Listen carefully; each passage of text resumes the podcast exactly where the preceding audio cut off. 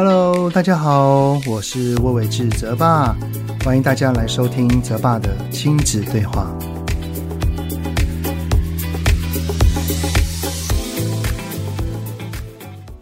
Hello，你们好，欢迎收听泽爸的亲子对话，我是亲职教育讲师魏玮志泽爸。上个礼拜呢，我跟我老婆还有女儿去看了一部电影，就是《惊奇队长二》啊。基本上我们家对漫威的电影都还蛮喜欢的，诶，不过怎么没有跟我儿子呢？啊，因为哈他在社团那边是有活动的，所以没有办法跟我们在一起。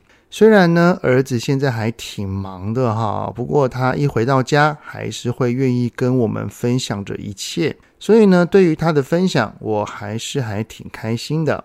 其实啊，我在台湾各地演讲的时候啊，才发现到，其实许多国中生或者是高中生哈，他们回到家之后，蛮不太会跟爸爸妈妈分享事情的哈。就是当爸爸妈妈想要关心孩子，问了他一些问题的时候，孩子可能就只会回。还好啊，就那样啊，差不多啊，一般般啊，可能吧，不知道，忘记了哦，等等等等，这一些很简单、很简单的回话方式。不然呢，就是可能吃完饭怎样的，然后就直接回房间了。这个原因固然有很多啦。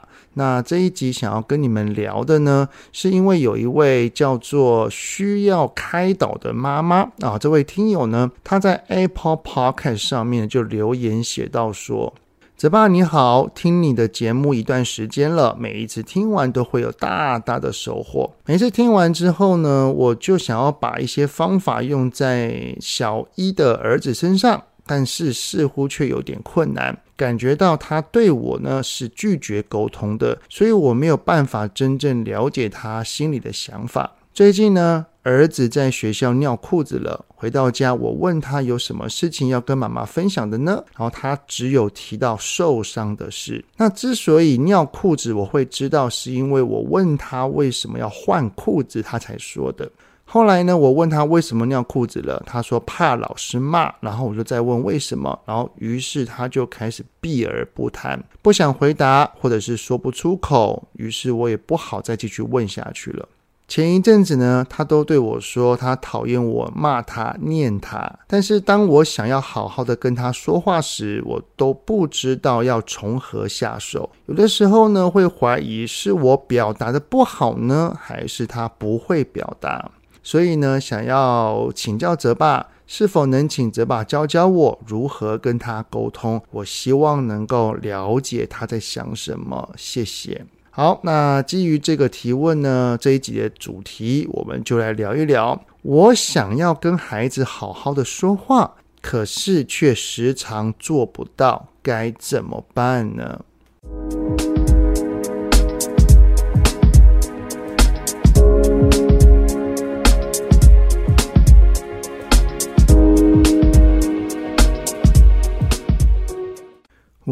记得有一次啊，大概是晚上八点多的时候回到家的。我刚进家门之后啊，从老婆那边得知女儿已经啊写功课写了差不多一个小时左右了。然后我就接着呢去看看女儿写的怎么样。结果啊，我才刚走到她的书桌旁，我就发现她没有在写。那她在干嘛？她在看书啊。原本以为他会在看书呢，是因为他的功课都写完了，然后所以才会呈现如此轻松的模样哈。没有想到呢，我女儿是一个字都没有写。我知道我女儿本来就很不喜欢像是甲本、圈词或者是作文之类的功课，可是呢，就这样子完全就是把那些功课打开来之后，就完全不碰，整整一个多小时。我看到的时候，老实说，火气就有一点上来了。我就接着问他说：“哎，女儿，你怎么都没有写啊？”然后女儿就说：“哦，因为我不想写啊。”哎呀，也还算诚实了哈，对不对？老实说的啊。然后呢，我就问他讲说：“那你刚刚一个多小时在干嘛？”女儿就说：“啊，我在看书。”我就接着问：“嗯，你知道现在已经是几点了吗？”然后女儿就说：“我不知道。”接着呢，因为我情绪来了哈，我就开始长篇大论，我就说，你不知道现在已经很晚了吗？那你打算要几点睡觉呢？你知不知道你最近有在过敏？你这边一直抓啊抓，所以你需要多睡一些，才可以增强你的抵抗力耶。巴拉巴拉巴拉巴拉哈，就是说这一些的哈。反正呢，我在跟我女儿在讲这一些东西的时候，我女儿就呈现一副死鱼脸的模样，她也不会回话，反正就感觉到就是一脸无奈，然后眼神很呆滞的看着我。她的这个举动很明显就是在等待我把话讲完，就是等待时间的流逝了。其实后来我想了想哦。我之所以会一直跟他分析呀、讲道理呀，其实是因为我很担心他跟着急他嘛。我会对孩子感到担心、着急，我相信都是因为爱他的。但是我女儿有感受到我对她的爱吗？好像没有。她应该只有感受到我对她满满的唠叨哈。其实啊，我也是经历过许多跟孩子之间的一些事情哈，我才会发现到的，就是大人的情绪对于孩子当前所遇到的困境是没有任何帮助的。如果呢，孩子感受到的只有我们带着像是攻击或者是压迫性的情绪时，就很像是生气啊、愤怒啊，或者是烦躁的时候，可能孩子就会像我女儿一样，他就会开启他的防卫机制，然后拒绝与我们沟通了吧？好，所以哈，先讲到这边，我们就回应一下这位提问的听友他的前半段哈。原本这个小易的孩子呢，他对于妈妈的提问，从文字上来看，他是有回应的。然后呢，然后就开始避而不谈了。所以我们可以先想一想啊，就是我邀请，如果这位妈妈有听到的话，我们可以一起来想一想，说他的防卫是怎么起来了。也就是说，他在对话的过程当中，他从我们的表情、眼神、语气、语调。还是话中的内容，有感受到了我们心中涌出的那一种带有呃压迫或者是攻击性的情绪呢？这个每一个人都不一样哈，所以。呃，爸爸妈妈，我们可能要自己去去想一想啊。当然啦，因为这位听友的小孩子是一个小一的孩子，那也有可能有另外一种可能性，就是他要把心中所想的能够转化成语言来做表达，可能还没有很完善啦。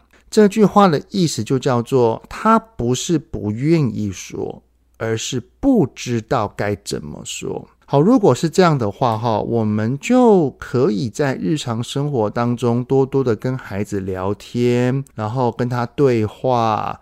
很重要的是多问他问题。当我们提问了，孩子愿意说很多，任何事情都可以哈，描述学校发生的事情，然后跟手足的过程，或是刚刚哪里很好玩，巴拉巴拉都可以。当孩子有在分享的时候，我们一定要专注的倾听。边听的过程当中，中间我们听到一些有趣的、好奇的，或者是我们自己也想知道的，我们就可以。反过来去再问他多一点东西，这样子哈，就是在练习他去表达他的词汇与能力。好，那关于这一集的主题呢，我相信每一位用心的爸妈，每一个愿意在亲子相处上面做出改变的家长。都是很想要跟孩子好好说话的，可是明明是这么的想，但是为何却时常做不到呢？啊、第一点就如同前面所说的，通常是因为我们的情绪起来了。我们每一个人的行为啊，都会被情绪所牵动着啊、比方说紧张了，就会不自觉的搓手。烦恼了，我们的眉头哈就会自己皱了起来。所以哈，当我们的心中的情绪浮现了，我们的语言跟动作就会说出或做出跟内在情绪相关联的种种行为。所以啊，如果希望能够好好跟孩子说话的话哈，我们肯定是要确保在那个当下哦，我们内在的情绪是稳定的。而所谓平稳的情绪，会让我们的外在行为也是平和的。无论是眼神、表情、肢体动作、说话语调以及讲出来的内容，都会是带着放松的，是舒服的。如此呢，因为没有带着压迫感，也没有带着任何的攻击行为，所以孩子心中的防卫机制也比较不容易被开启，他也才会愿意跟我们继续沟通下去，然后进而说出他的想法或原因。那关于防卫机制呢？我在第一百三十集的孩子的对立姿态如何触碰到他的真实内心，让亲子间有着紧密连结哈。在这一集里面，我有着非常详细的分享，欢迎往前面聆听哈。好，那第二个呢，就是要能够与孩子好好说话的第二点，就是我们要改变我们讲话的。惯性。好，那什么是惯性呢？在我的书哈，对话中让孩子感受爱里面，其实就有提到，对于我们曾经做过的经验，现在遇到类似的事情，我就拿过去的做法来套在现在的事情上面来应对就好了。那亲子教养上的惯性是什么呢？意思就是说，小的时候呢，我的爸爸妈妈是如何对我们说话的。现在面对我们的孩子，我就拿曾经被对待过的方式来对待我们的小孩。这个呢，上一代传承过来的讲话习惯，已经在我们的身上留着二十年、三十年了。突然要改变，绝对是非常非常难的一件事情。特别是如果我们的内在又有情绪起来，所被牵动着的话，哈，那会更难。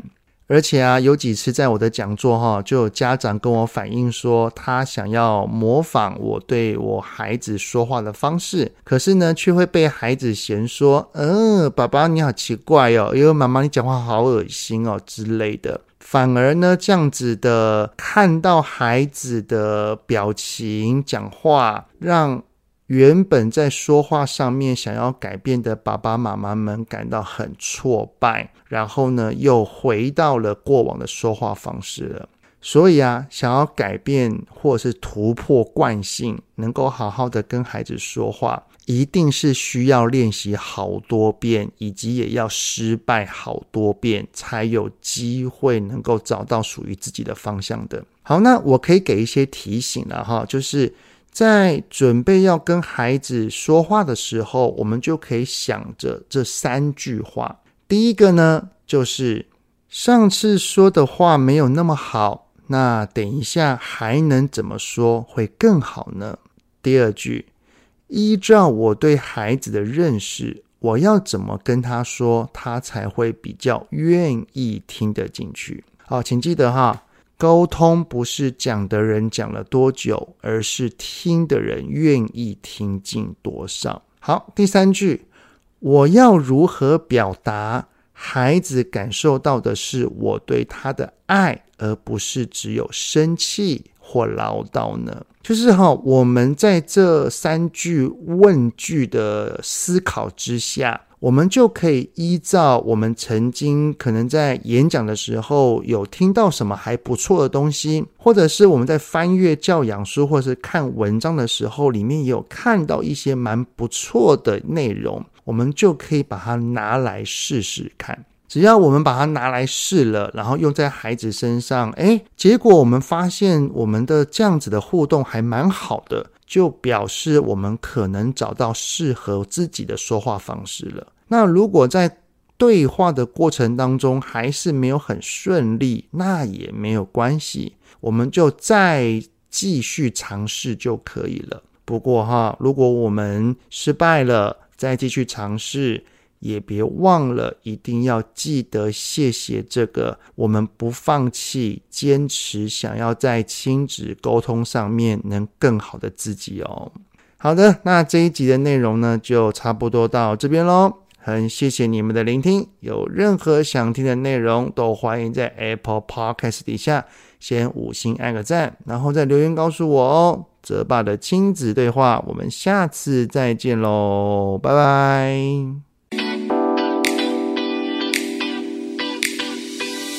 希望今天的节目有让您与孩子之间有着更好的相处。